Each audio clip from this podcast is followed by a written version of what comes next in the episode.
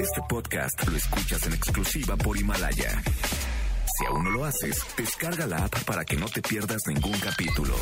Himalaya.com. MBS 102.5 presenta Balones al aire con Eduardo Chabot y Alfredo Saga. Comenzamos. México, quiero gritar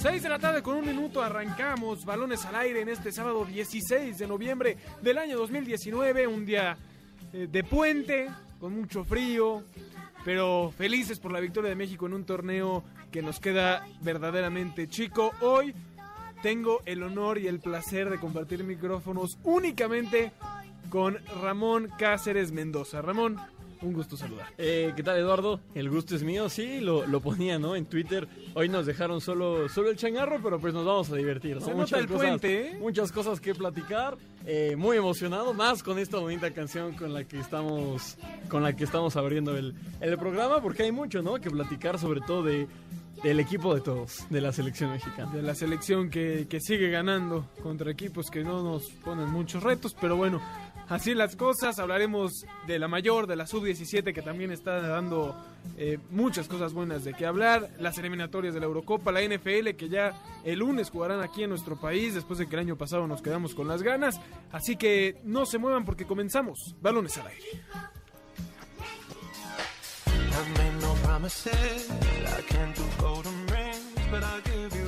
I. Arrancó la última fecha FIFA del 2019 para México. La selección mexicana selló su pase a la fase definitiva de la Liga de Naciones de la CONCACAF tras imponerse a Panamá 3 por 0 en su visita al estadio Rommel Fernández. Calle se levanta contrariano, toca la bola, atención, está el primero para México, el disparo. ¡Gol!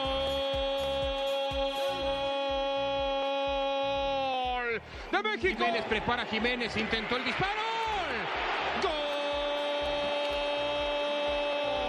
Antuna llega, penal clarísimo. Aquí está Jiménez contra Calderón.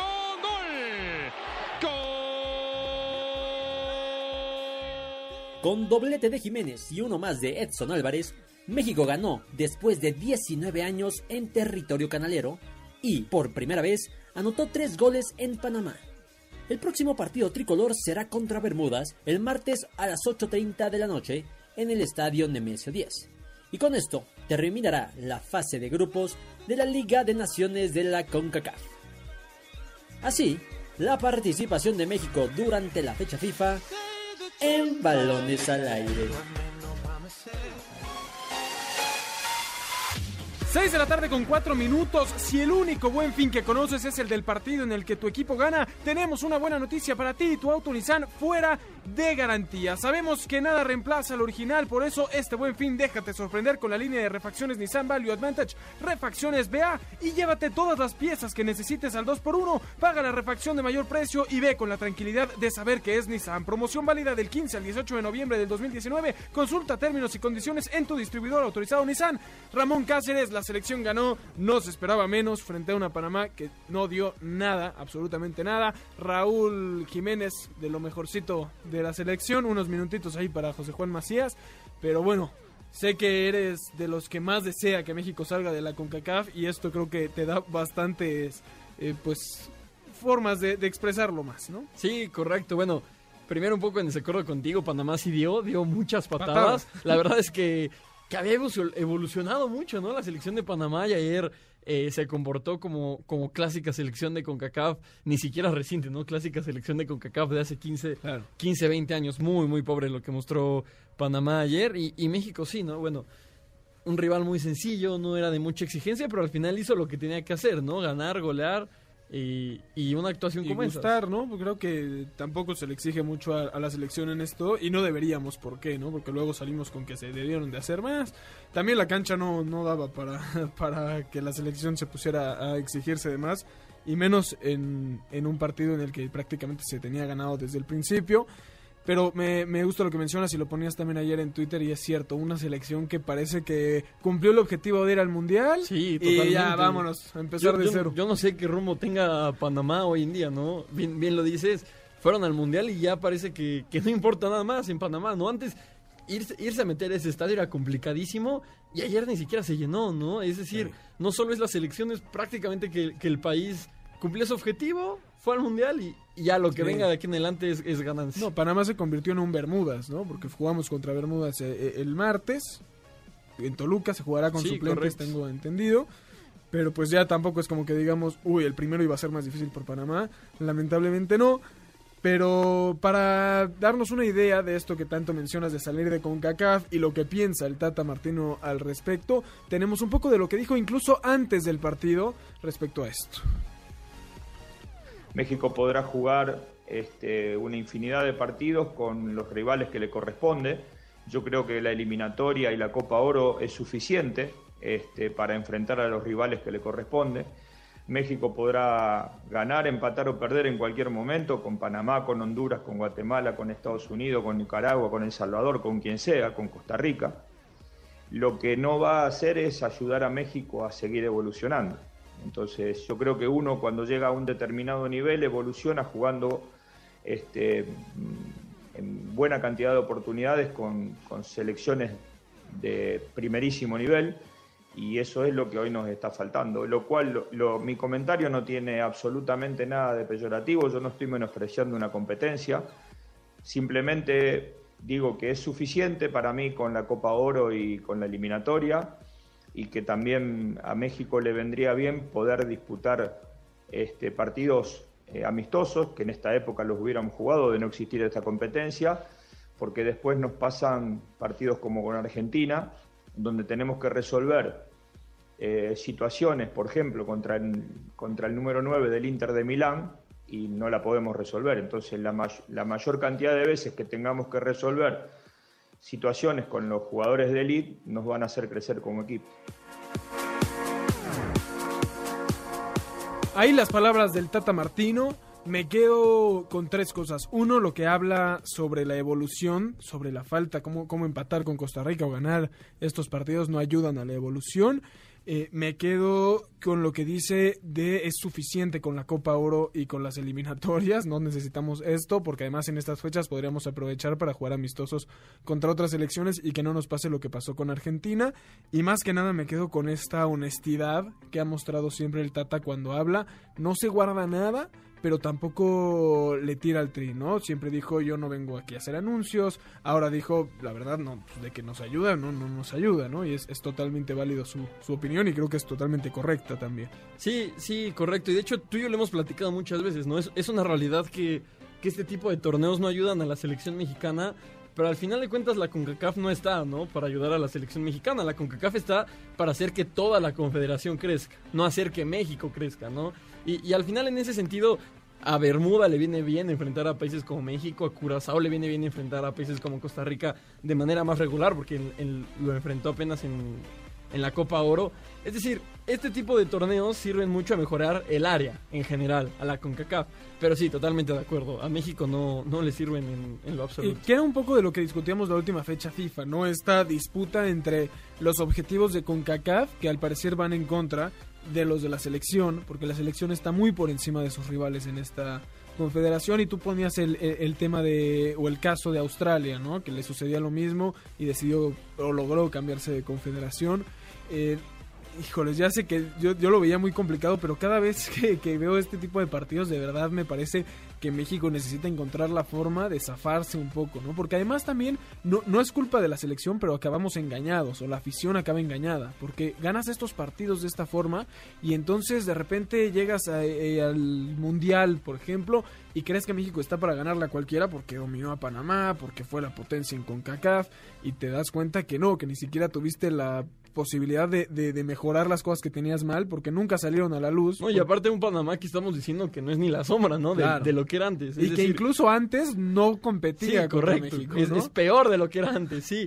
Sí, realmente es para, para analizar. No sé, habría que, que analizar y, y, leer los lineamientos que te exige CONCACAF en este torneo, pero ¿por qué no pensar que este torneo lo juegue enteramente la sub-22? La que va a ir al- a los Juegos Olímpicos, eh, primero que se califique, ¿no? Pero la que Claro. está prevista para que vaya a los Juegos Olímpicos de Tokio, ¿por qué no dejarles jugar Mira, estos el partidos? peligro es que- Y, y conseguir unos amistosos para la mayor. Que México juegue dos veces. La verdad, o sea, la idea es muy buena y, y beneficiaría mucho. El único problema, pero creo que se podría rescatar, es si la 22 en serio empieza a tener problema y empieza a perder y México Sí, empieza correcto. a ya comprometer su tendríamos, ya tendríamos que... que meter a la mayor, así Sí, cancelamos sí. amistosos y vámonos a jugar, ¿no? correcto. Pero creo que México, en general, en términos deportivos, le vendría muy bien eso, ¿no? Porque mientras la sub-17 juega el mundial, tienes a la sub-22 con- La jugando. sub-22 ha tenido amistosos. Claro. Acaba de la fecha FIFA pasada enfrentó a Argentina dos Sí, veces. Es decir, mejor que, sí, que este, la sub-22 incluso. lleva eh, partidos de más alta exigencia que, que la, la selección mayor. Totalmente. Entonces, la verdad es que sí sería una muy buena idea y que además se tendría la posibilidad de que se logre, ¿no? Me parece que el Tata... Tata, si nos estás escuchando, ya te tenemos ahí la solución para, para la próxima fecha. Porque aparte sabes que ya ni siquiera es que en taquilla represente un ingreso estos partidos para la selección. Porque antes se decía, no, México nunca lo va a hacer porque es un negocio. México no le conviene salirse de CONCACAF porque sabes cuánto dinero perdería salirse de CONCACAF. Es que ya ni siquiera es un negocio. El, el partido pasado contra Panamá, no, no el de ayer, el de la pasada fecha FIFA en el Estadio Azteca, entraron Sí. 22 mil personas. Mira, Vamos a ver cuándo entran el martes contra Toluca. Bermudas en Toluca. Habrá que ver, porque yo creo que también por eso se está moviendo estos partidos de, de sede. Bueno, el de, el de Bermudas se mueve por el tema de, de la de NFL. la NFL, por supuesto. Pero yo creo que si se empieza a llenar, ahí vendrá la opción de, bueno, contra- cuando juguemos contra estas elecciones, pues vámonos moviendo por todo Que- el que no sería mal, ¿no? Al final de cuentas. No, para nada.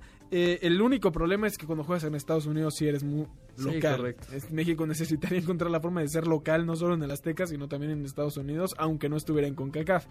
Pero sí, se ha vuelto un problema para México. Ahora, pero tú crees que, que ya poniéndonos locos, nos mudamos a Conebol. México está en la Conebol, ¿no? Un sueño utópico. México llenaría el Estadio Azteca. Vendría Brasil Bueno, al Estadio sí, Azteca. Brasil, Vendría Argentina, Argentina, al Estadio Azteca. Uruguay Chile. mismo. Chile, Sí, lo vendes como cierta revancha. Por ahí los partidos más complicados podrían ser Bolivia, Perú. Perú, Venezuela, Sí, pero, Ecuador, no, no- dependiendo no creo que, te- que tuvieran mala entrada en general. Sí, eh, la única diferencia, y sigo resaltando esto, es que no juegas en Estados Unidos donde tienes Sí, el lleno garantizado. y donde, donde Pero puedes seguir haciendo amistosos allá. Sí, sí, creo que México podría encontrar la forma. Ahora, deportivamente hablando, aquí es donde, donde viene lo, lo- lo jugoso del asunto.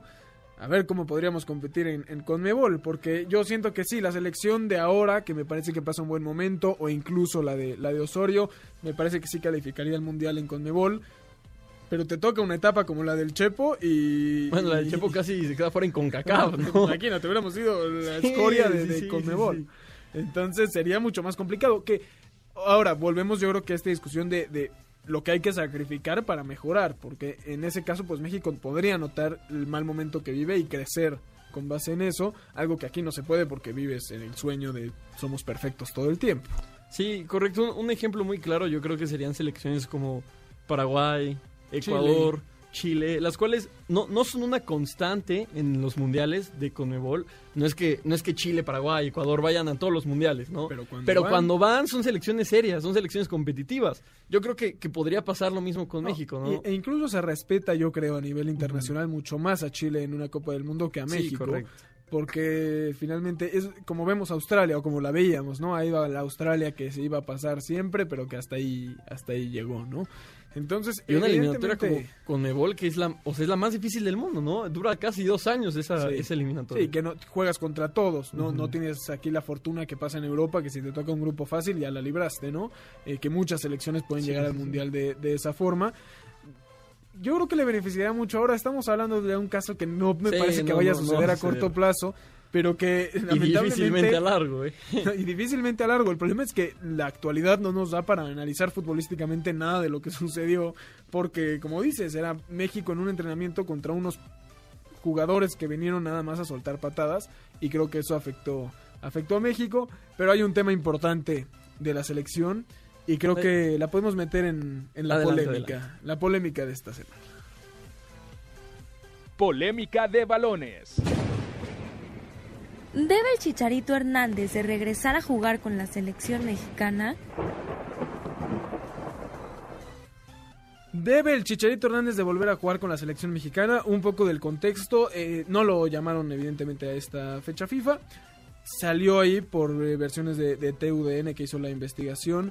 Que fue por el tema de la última fiestecita que hubo en concentración. Que él le pidió un favor a alguien de, de la federación. Que se lo debía supuestamente. Este pierde su trabajo. Y que finalmente fue un tema controversial. Mucha gente salió a decir que creían que no debía regresar el Chicharo antes de escuchar lo que dijo también el Tata respecto a esto en, en conferencia de prensa. A platicar un poco sobre qué, qué, personalmente tú, Ramón, regresarías, si, es, si el caso fuera que, que no lo están llamando por esto, al Chicharito, al máximo goleador histórico de la selección mexicana, ¿lo regresarías a la selección en algún momento? ¿O ya perdió por, por esta falta de, de, De disciplina. disciplina? No sé, me, pa- me parece que es un tema muy complicado, ¿no? Me parece que no se puede ser tan tajantes para decir que sí regrese. Y eso que no te regrese cae bien al jamás. Chícharo. Eso- ajá, sí, correcto. correcto, pero no puedes negarlo, ¿no? Bien lo mencionabas ahorita que, que formulabas la pregunta. Es el máximo goleador en la historia de la selección mexicana, ¿no? No, no puedes desprenderte de un tipo así de fácil y decir, no, ya no va a volver a vestir la camiseta nacional jamás. Creo que es un tema muy, muy complicado. Ahora, también creo que es una realidad que, que hoy México no necesita la figura del Chicharito. Más allá de que podría Sí, aportar muchísimo, no es algo que necesites, no es algo que México adolezca. Y, y tampoco creo que Chicharito esté en su mejor momento como, como por ejemplo Carlos Vela en su momento. Carlos Vela en el Mundial del 2014, que México se veía de lejos que necesitaba a Carlos Vela, porque lo que platicábamos era el México del Chepo, el que por ahí se estaba quedando fuera del Mundial. No, necesitaste traer a Oribe Peralta para El Carlos que Vela que le estaba rompiendo en la Liga de España, que fuera de Cristiano y Messi fue el que más goles metió esa Claro. temporada. Ahí sí era como México necesita a Carlos Vela. Hoy, hoy creo que es una situación totalmente distinta, ¿no? Si bien Chicharito podría aportar a esta selección, no, no es que realmente haga falta. No es Sí. que realmente hoy México necesita No, a es- Chicharito. estoy de acuerdo. Eh, a mí lo que me sorprende un poco es, es esta crítica tan dura al Chicharo, eh, que a veces me parece un poco exagerada, porque, pues sí, hablamos del máximo goleador y no por eso tiene el pase a hacer lo que él quiera, ¿no? Sí, sí tiene que ser disciplinado y cumplir al pie de, de la ley. Pero me parece que a veces esta crítica donde salimos a decir que no vuelva, no, no merece estar en la selección, es lo que eh, crea como esta disputa entre aficionados y prensa con los jugadores. Por eso luego Vela dice yo ya no quiero jugar en la primera etapa en la que decía después de lo que me hicieron yo ya no quiero jugar en selección, ¿no? Estos conflictos que se generan porque a veces pues es muy duro con futbolistas y no se les recuerda por lo que hicieron en la Sí, cancha. correcto, ¿no? Regresando al caso de Vela, cuando Vela fue sancionado, yo me acuerdo que se hablaba de que México no necesitaba a Carlos Vela y cuatro años después estábamos casi casi rogándole de rodillas, ¿no? Que, que volviera. Sí, creo que, creo que la afición es así, es muy tajante, ¿no? Toma, no decisiones, porque al final el Claro. aficionado no es el que decide, Pero toma opiniones muy, muy viscerales, ¿no? Muy radicales, por llamarlas de, de alguna forma. Ahora, también creo que, que si se está pensando en el Mundial de Qatar, Chicharito no sé si llegue ya a ese Mundial, ¿no? Es decir, Chicharito podría aportar en estos partidos, ya dijimos que no es necesario en estos partidos, pero que podría aportar. Pero ya pensando a futuro, pensando que tu objetivo es Qatar, entonces no, no estaría nada mal que el proceso lo lleves con los futbolistas que van a jugar Claro, esa... El problema es que yo no sé si saben todavía si va a llegar, ¿no? O lo mismo puede suceder con Ochoa, porque Ochoa Sí, no, no pasaba su mejor o no o no pasa su mejor momento de ahora con América y no por eso ha dejado de ser titular ni de ser llamado a selección cuando tienes a otros porteros más jóvenes que podrían empezar el- el- este proceso. Pero pues hablando de esta parte deportiva que creo que es importante es sobre lo que habló el Tata también antes de- del juego frente a Panamá cuando se le preguntó sobre el Chicharito y sobre Miguel Ayun también. Javier Hernández no está porque he optado por, por convocar a, por supuesto, a Raúl y, y a José Juan dentro de la evolución que él va teniendo en el fútbol mexicano y específicamente en León. Creemos que está haciendo un buen trabajo. Este, algunas cuestiones que hemos ido hablando desde septiembre con él hacia acá, vemos que las va este, poniendo en práctica en su club y vemos con muy buenos ojos cómo va evolucionando, así que nos parece importante que conviva en un plantel donde hay mixtura entre jugadores grandes y jugadores jóvenes, pero sobre todo teniendo y mirando de cerca este, todo lo que Raúl pueda, pueda hacer y lo pueda ayudar para, para su evolución. Que por ac- actualidad y por antecedentes el centro delantero de la selección mexicana es Raúl Jiménez. Esto no ha cambiado y me parece oportuno hacerlo convivir con un chico joven como José Juan Macías que este, nosotros interpretamos que puede ser este, una buena alternativa a futuro. Miguel tenía la necesidad de hablar conmigo, eh, nos comunicamos creo que fue el miércoles pasado. Eh, le expliqué claramente que su no eh, convocatoria se debía que entiendo que hay este, laterales en mejor forma que la de él y punto y final. Solamente le manifesté que su no presencia tiene que ver con cuestiones estrictamente futbolísticas. Ahí las palabras del Tata también previo al partido, más sobre el Chicharo y también siendo muy eh, pro Raúl Jiménez, que me parece que tiene todo para hacerlo. Pero eso fue prácticamente lo que dijo y me, me- me gusta nuevamente que el Tata no, no deja espacio a la especulación, ¿no? Salió y dijo esto es meramente deportivo, que me da mucho gusto, porque entonces se puede dejar atrás este tema de, de si las indisciplinas o no, y nos podemos enfocar en, en- Ahora, en ahora, lo que bueno, que lo diga, ¿no? ¿no? creo que el Tata saldría a decir, no, no lo llaman por, por indisciplina, indisciplina. Pero creo que tampoco lo diría como lo dijo, ¿no? Creo que sí diría, Sí, han habido varios problemas con el Chicharo, no es el momento. Me, me parece que mínimo en este lugar que le tomamos a él como una persona honesta, pues él sale y dice, el lugar del delantero centro es de Raúl y nadie se lo puede quitar ahora. Y lo mismo que decías tú, ¿no? Dijo, pensando a futuro, decidimos traer a José Juan Macías porque está en un temporadón con León y creemos que le puede aprender mucho a Jiménez. Eh, del Ayun también dice, él me habló y me preguntó que por qué no está y le dije que porque está jugando muy mal, que porque Sí, prácticamente... en pocas ¿no? palabras, Sí, ¿no? que porque Sí, mejores y, y el tema del Ayun creo que es aún más complicado que el Chicharo, ¿no? Porque si bien los dos están castigados, entre, entre comillas, Chicharo todavía tiene las credenciales de que está en Sevilla, de que es el Chicharito, ¿no? Y que parece Un que con histórico de la Sevilla está- selección. Sí, está correcto, que no le está yendo mal. Lo del Ayun sí sí parece más, más preocupante, ¿no? No le está yendo bien con Monterrey a él en lo personal. Sí. Ahí en esa posición lateral izquierdo, que es, es como lo, lo habían estado utilizando en selección, De- está de- Gallardo, ajá, derecho está está, Monterrey, Chicote, pero- en Monterrey que está como derecho tienes al Chaca Rodríguez, Sí, que pasa a mucho Fernando Navarro, por, por mencionar Claro. otro. La, la convocatoria pasada estuvo Alan Mozo. Es decir, las laterales creo que hoy no son el problema de la selección. Y la delantera tampoco. Pero Pero, que hay cuatro o cinco laterales, laterales perdón, y dos delanteros nada Sí, más. pero que además hace mucho no teníamos. La última fecha FIFA decíamos es que no hay quien supla a Paul Aguilar. Está por ahí Navarro, pero habrá que ver si esta temporada despunta con León, porque pues fue la Sí, temporada sí, perfecta. Y ahora está en el Chaca, está bien, dices, el propio Navarro. Del otro lado tienes a Gallardo, que adoptó esta nueva posición. No, y Y- Chicote, y al ¿no? Que se Chicote, están peleando ya Chivas, América, y quién sabe cuántos equipos y en la está- liga. y con, con selección ha respondido Sí, sí, de, sí. de maravilla, ¿no? Eh, eso da gusto. Me parece que a esta selección le falta tal vez la central, que es donde más está, está batallando en la actualidad. Pero sí, también la delantera la tienen cubierta, mínimo a futuro, pensando eh, en que se mantuviera este modelo de un solo delantero centro, que termina siendo Raúl, y su cambio nominal, que es Macías, y que esa es la razón por la que no está el Chicharo. Ahora, ¿qué va a pasar si la próxima temporada Macías tiene un bajón de nivel? Si, suponiendo que no se vaya a Europa, o incluso si se va a Europa y no tiene esos minutos, y Chicharo sigue haciendo goles con Sevilla. Va a entrar esta disputa de que va a venir el Chicharo a ser banca de Raúl, eh, ¿qué va a suceder? O, o- o si se va a demostrar que de verdad su no llamado no es por cosas deportivas. Sí, correcto. Ahí se va, ahí se va a comprobar. Ahora, el Tata siempre ha sido muy congruente, ¿no? Con lo que dice y con lo que hace. Él, Sí. él sale a decir, Raúl Jiménez es el delantero hoy.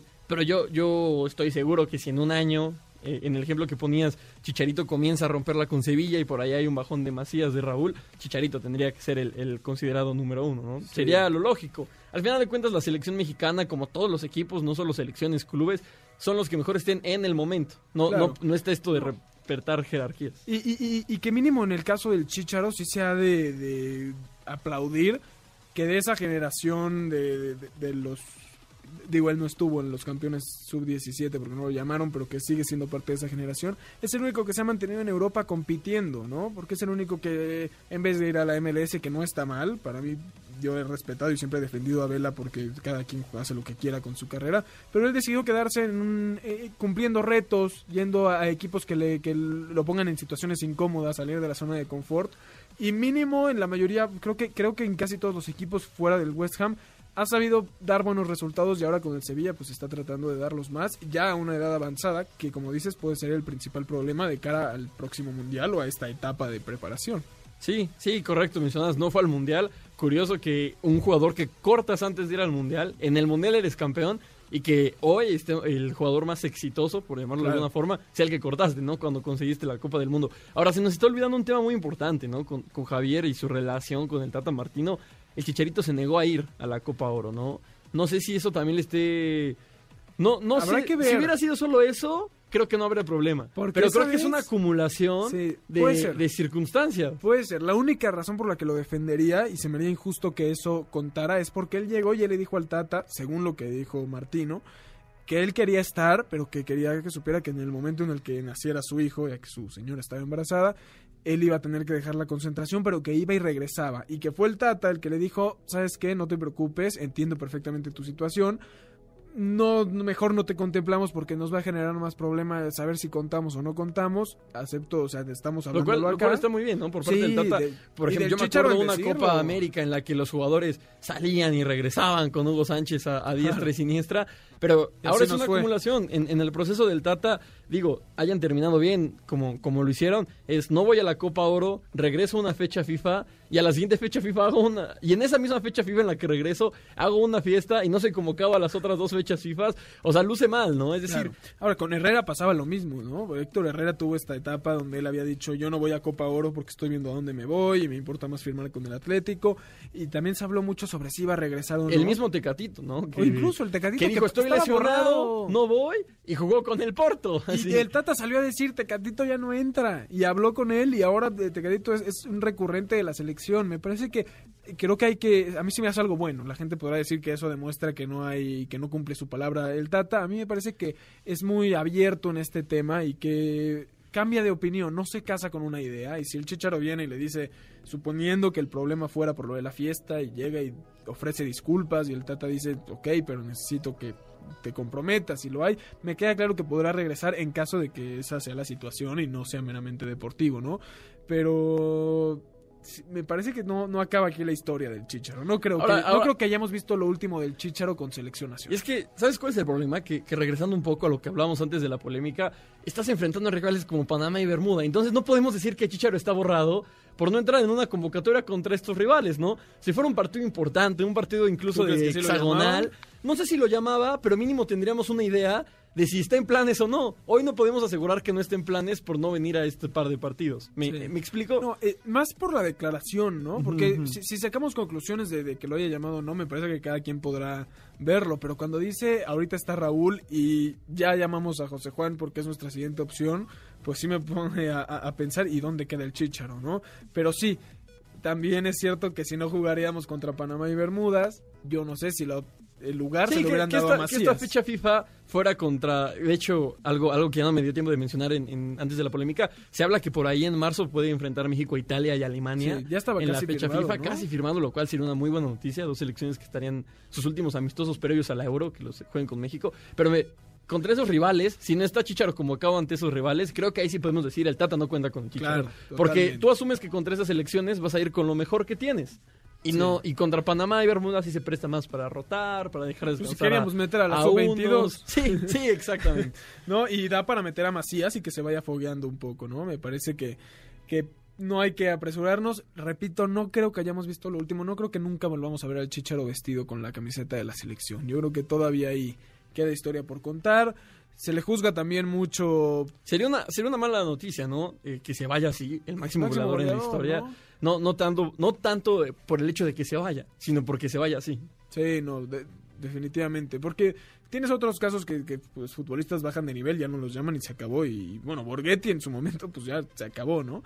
Eh, Pero, se va- cuando- pero se van convocados, ¿no? En un partido de despedida, si quieres llamarlo. Claro. Se van, no sé si en lo grande, pero sí se van Se iría jugando. con su nombre manchado y eso no Exactamente. estaría bien. Porque además el Chicharo, y es a lo que iba, se le critica a veces de más futbolísticamente, ¿no? Se le critica esta parte donde solo empuja balones, solo hace eso. A mí se me hace un jugador con mucha garra y que siempre ha respondido con selección. Ya está en las últimas, ¿no? Futbolísticamente hablando, pero en Mundial 2006 fue el único que respondió frente a Argentina en 2010, los octavos. Eh, 2010, perdón, sí, 2010. Eh, en, un- en ese mismo Mundial frente a Francia. O ese sí, es dos- Sí, correcto. en ese mismo frente a Francia es el que hace los goles, ¿no? Empezó a responder muy temprano y creo que se nos olvida un poco con el tiempo lo, lo que fue el Chicharito. Pero bueno, vámonos rápidamente un corte. Antes les tengo una noticia. ¿Sabían que ya pueden escuchar y disfrutar el podcast de este programa en Himalaya? Así es, Himalaya es la app más increíble de podcast a nivel mundial que ya está en México y tienes todos nuestros episodios en exclusiva. Disfruta cuando quieras de nuestros episodios en Himalaya, no te pierdas ni un solo programa. Solo baja la aplicación para iOS y Android o visita la página de himalaya.com para escucharnos por ahí. No se los pierdan, especialmente este programa que es más... eh, eh, atemporal, no, no, no importa que la jornada no hay jornada en curso, se habla mucho más de selección, no se lo pierdan. También eh, síganos a través de nuestras redes sociales, arroba eshabot17, arroba rcáceres10, arroba noticias utilizando el hashtag balones al aire y por supuesto llamándonos al teléfono en cabina 5166-1025. Vámonos rápidamente a un corte y regresamos. Balonazos al aire. El próximo domingo el Estadio Akron abrirá sus puertas a todo público en honor a Jorge Vergara. El empresario recibirá una misa y un homenaje especial luego de que se diera a conocer su fallecimiento el pasado viernes.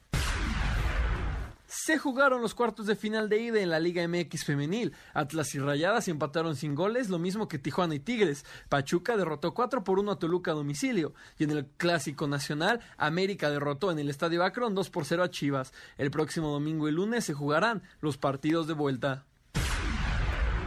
La MLS rescindió el contrato del exfutbolista de Necaxa Brian Fernández. Esto debido a que el atacante recayó en su adicción a las drogas y por esto mismo entró de forma voluntaria al programa de abuso de sustancias y salud. Sin embargo, no fue suficiente para que la misma liga decidiera hacerlo a un lado. Tras un año de inactividad, Carmelo Anthony vuelve a la NBA con los Blazers de Portland y podría hacer su debut el martes contra Nueva Orleans.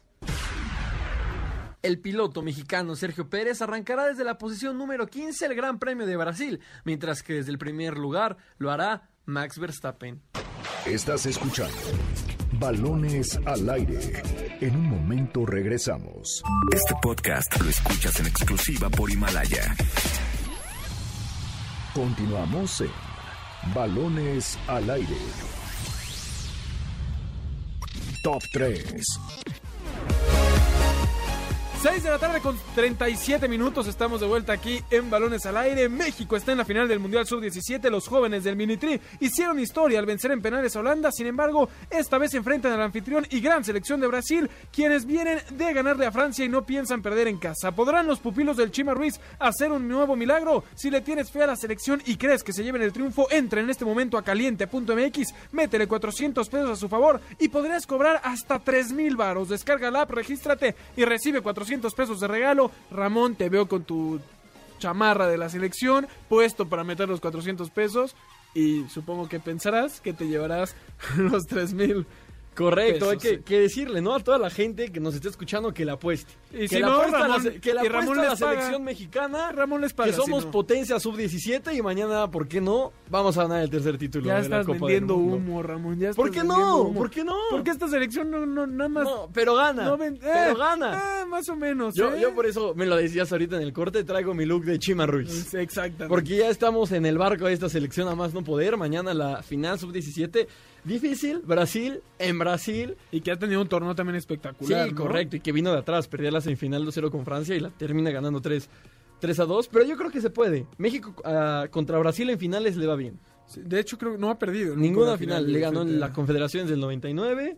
eh, la final sub-17 del 2005 y, y Y los Juegos Olímpicos. Olímpicos del, del 2012. Es decir, hay, hay para creer que México puede ganarle a Brasil. Basado en la historia más que en el fútbol que podrían No, despegar. en las dos, No porque quiera dos. tirarle a esta selección, pero me parece que ha sido muy engañoso el torneo que han tenido. No han, México- no han dominado como en otras eh, eh, ocasiones. Sí, puede ser, puede ser, pero gana. Al Pasó final, como mejor tercero. ¿Será que, que O sea, ni siquiera quedó en segundo de y su a, grupo. y me vas a decir que estoy loco.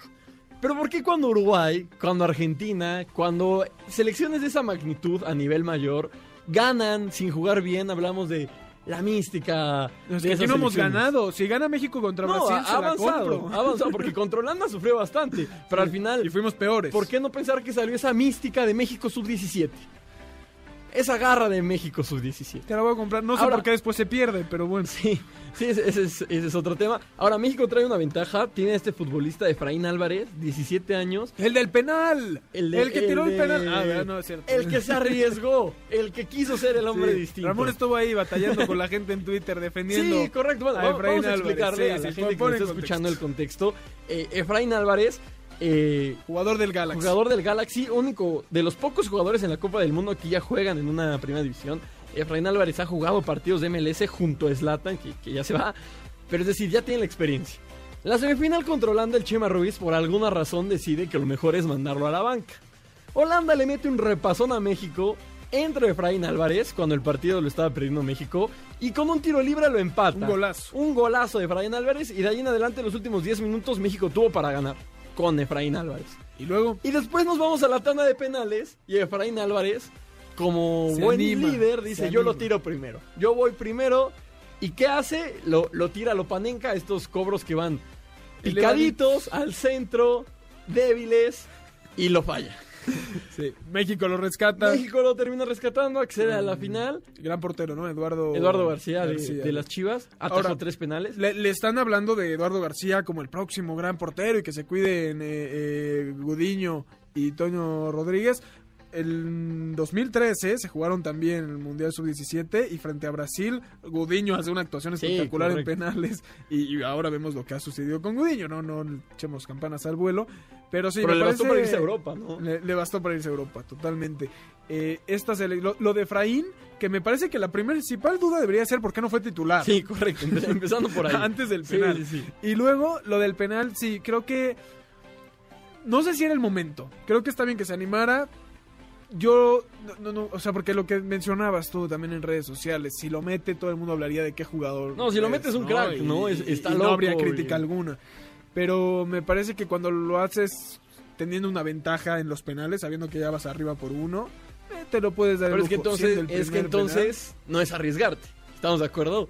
No corres el riesgo. Claro, pero es que ¿por qué le va a tomar el riesgo? Porque es bueno tomar el No, riesgo. porque, porque estás diciendo, yo quiero, no, no sé si lucirme yo mismo, pero yo soy bueno, yo puedo hacerlo, yo me atrevo a hacer estas cosas, ¿no? Un poco de, de mostrar personalidad, mostrar carácter, y, y creo que el juicio es muy diferente a, a si lo hiciera un no futbolista, sé. no, quiero decir ya profesional, porque estos chicos ya son, ya son profesionales, No, pero, pero- un futbolista más experimentado, creo que el juicio sería No, diferente. sí, pero eh, tienen 17 años, Yo que se creo que atrevan. una idea no se pelea con la otra. O sea, por un lado yo creo que, que un chavito se atreva a hacerlo y que tenga los pantalones de decir estoy en la semifinal de un mundial peleando todo frente a una selección que es mejor que yo y me voy a animar a hacerlo, tiene sus puntos positivos. Pero creo que también hay una parte donde es eh, ¿qué estás haciendo? Tranquilo, no te me alebres. Sí, correcto. ¿no? Tiene 17 Eh, años y, y ya lo decías, no estuve discutiendo ahí, ahí en Twitter y mucho de lo que me decían era puso en riesgo una Copa del Mundo, no sé qué, le tienen que haber un jalón de orejas. Igual Sí, por ahí un leí poco exagerado que, que tenían que que no tenía por qué jugar la final, es decir, sí. creo que, que Regresamos a lo del chicharo, a veces nos, nos volvemos sí, locos. sí, totalmente. El hecho de que se haya tomado el atrevimiento a los 17 años habla mucho de él, habla mucho de- del carácter. Que él haya sido el que ha alzado la mano para tirar el primer penal y que lo haya tirado así, habla mucho de, de justo, de este carácter que tiene. Y creo que a esa edad, a los 17 años, cualquier cosa que le haya dicho el Chima Ruiz en el vestidor le va a entrar por un oído y le salga por el otro, ¿no? Creo que para No. él, el, el simple hecho de haber fallado el penal es más... Eh, es- sí, el dolor eh, o lo que le, va a dejar más a él claro. que, que lo que le puedan e decir. incluso normalmente, o eso pienso yo, los entrenadores de sub-17 son, son formadores, no son tecno, no es el Tuca Ferretti que tendría toda la razón en ir y, y criticar y matar a Guiñac si hace eso alguna vez. Eh, me parece que esta formación es regresar y decirle, mira, oye, qué, bueno que te Sí, animaste, ánimo, con calma. no pasa nada, Sí, nada más hay que pensar Pero no, antes de yo- yo- yo creo o- que- o- que a esa edad eh, eh, no le puedes recriminar algo a tu mejor jugador, a tu, a tu que te salvó, futbolista. te salvó, no lo a- metiste que te salvó y a, y a segundo. tu futbolista más habilidoso, ¿no? Al que se arriesga, al que tiene este encare, este atrevimiento. Es decir, a esa edad la, la crítica excesiva a esa edad puede hacer que el día de mañana Efraín Álvarez esté en un mano a mano y en vez de encarar para no arriesgarse decida pasarla atrás, ¿no? Creo Sí. que, que tendríamos que ser muy, muy ecuánimes con, con sí. Efraín. Somos muy extremistas a veces, ¿no? Hay, hay matices, no todo es blanco o negro. Ahora, de esta selección creo que me gusta Puga también, que es el mediocampista que jugó muy bien. Y Ali Avilés se llama el delantero, ¿no? Que también hizo... De Rayados. De Monterrey, así es. Sí, correcto. Regio. Me, me gusta mucho también lo de Pisuto, un gran, Ajá. un gran Sí. elemento a, a- a futuro. Ahora ya lo decías, ¿no? Y hablamos de ellos, tienen 16, 17 años. les falta. Vimos lo que pasó en la última generación del 2011. Si, si del 2005 hablábamos que el más destacado es Chicharito, que no fue al Mundial. Y todavía por ahí está Vela, Giovanni. Pero del 2011, ¿a quién tenemos? Tenemos al pollo briseño, que, que con todo respeto, a mí me gusta mucho el pollo briseño, Estaba- pero se quedó muy corto, ¿no? A lo Marco que- Bueno, ¿no? Marco Bueno, Carlos Fierro, la momia Gómez, que fue figura en, en Torreón. Y, y repito, con todo respeto, a mí, a mí el pollo se me hace un También eran diferentes gener- O sea, la del 2005 fue una Copa del Mundo en Perú. No se había logrado antes. La otra fue aquí en México. Tenías una Sí, ventaja, sí, sí, digamos, sí, de la correcto. localía. Pero. sí, Ahora, del han perdido. 2013 llegó a la final, ¿te acuerdas de alguien que no se agudiñó? Difícilmente, ¿no? Difícil. Pues, ojalá no suceda lo mismo, ¿no? Eh, ahora, esto habla de que hay un problema. Sí, de que pasa algo. De la Liga MX, que seguramente en un programa que tengamos Sí, más sí. tiempo profundizaremos más. Pero sí, se pierden los jugadores y, y muchas veces ni siquiera los vemos en equipos de primera. La mayoría no los vemos en equipos de, de primera división o mínimo sobresaliendo. Y creo que ahí hay un tema que se debe de, de analizar.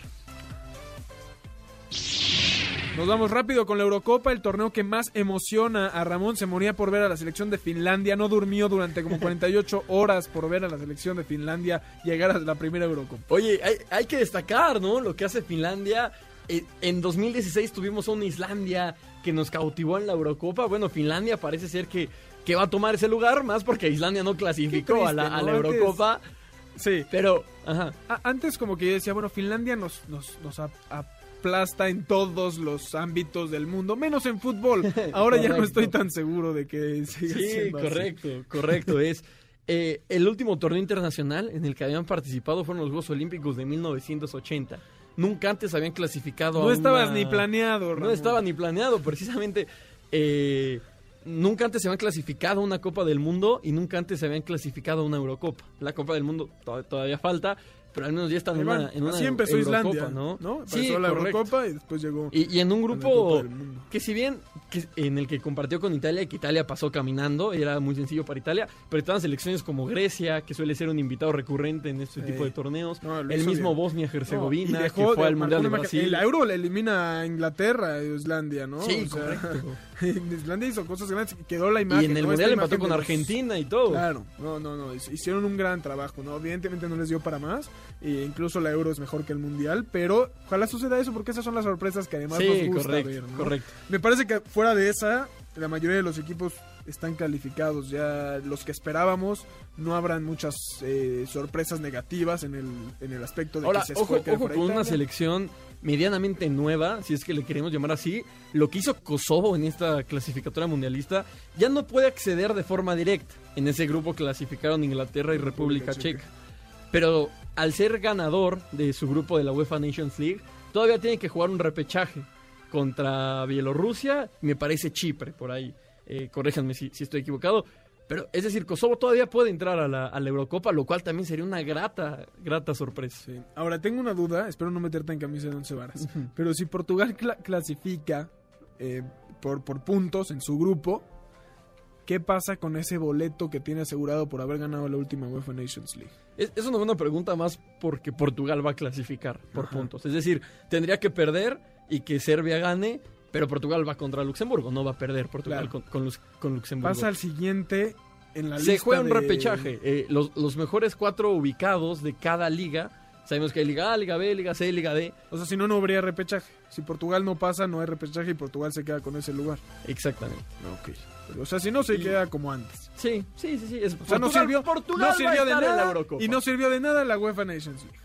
Pues sirvió para que Cristiano Ronaldo Ay, ahí viene, ahí viene. metiera un hat-trick en semifinales y le diera un título a, a No, pero Portugal. rápido, y, rápidamente Sí. nada más quiero decir, Gales-Hungría el martes, el partido que hay que ver. El que gane va a la Euro y si empatan, ninguno va a la Euro y va a Eslovaquia. Entonces hay que Bien, y Bale que hizo doblete Sí, y que y además que- dijo que le gusta jugar más con Gales que con el Real Madrid. Ya le urge que lo saque. Que lo saque.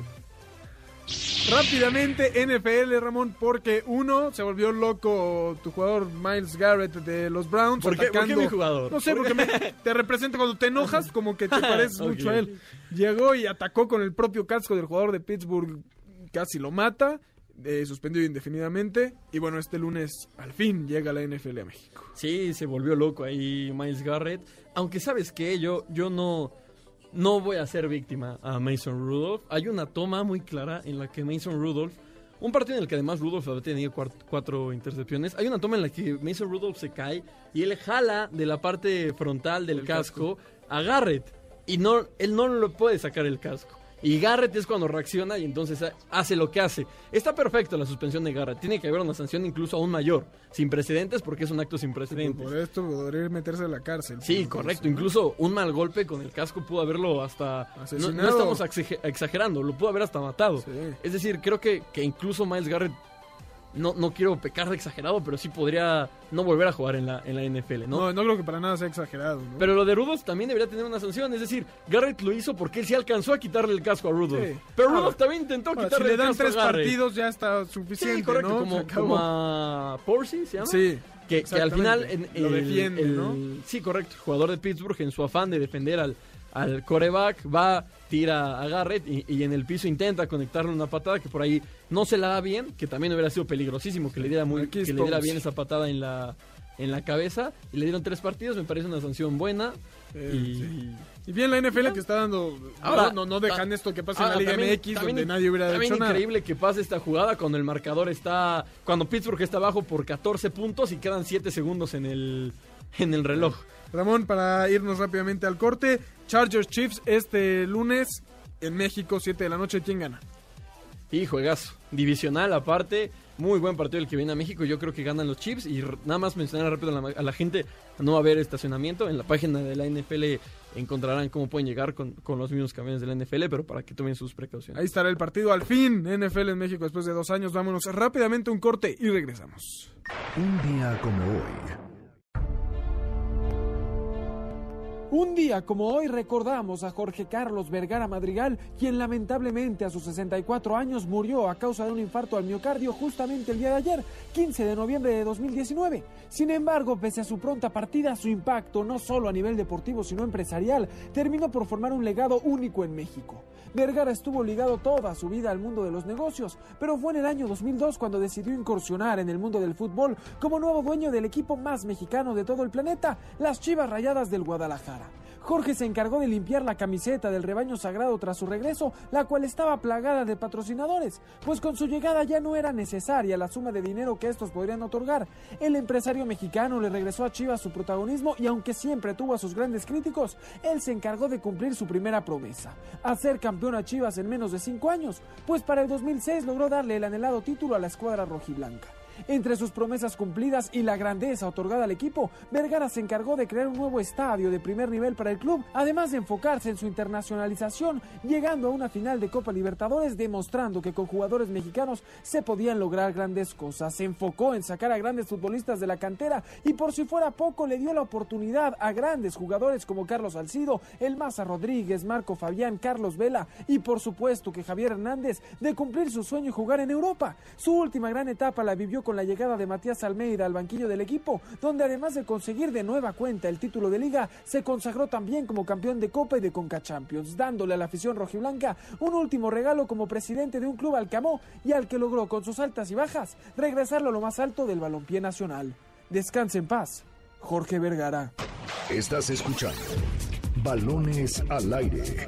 En un momento regresamos. Este podcast lo escuchas en exclusiva por Himalaya. Continuamos en Balones al aire. Deporte Palomero con Jessica Carvel. La Eurocopa 2020 cada vez está más cerca. y las eliminatorias europeas ya están llegando a su punto final, donde muchas selecciones van ganándose un boleto al torneo más importante a nivel de selecciones en el viejo continente. Por eso, en el deporte palomero del día de hoy, recordaremos la película Verano del 92, la cual revive la historia de la selección de Dinamarca que ante todo pronóstico consiguió ganar la Euro de 1992 disputada en Suecia.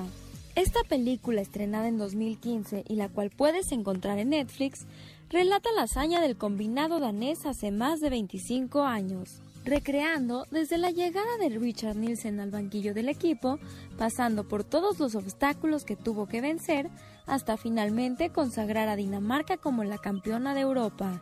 Esta comedia cuenta con grandes actores daneses que interpretan de gran manera a las grandes estrellas de aquella selección danesa, tales como Peter Schmeichel, Kim Bilford y Brian Laudrup entre otros haciendo al espectador partícipe y conocedor de aquella historia de superación que sin duda tenía que contarse a través de la pantalla grande. Verano del 92 es una película basada en hechos reales que cualquier aficionado al deporte debe de ver para poder ser parte de esta increíble hazaña. 6 de la tarde con 59 minutos.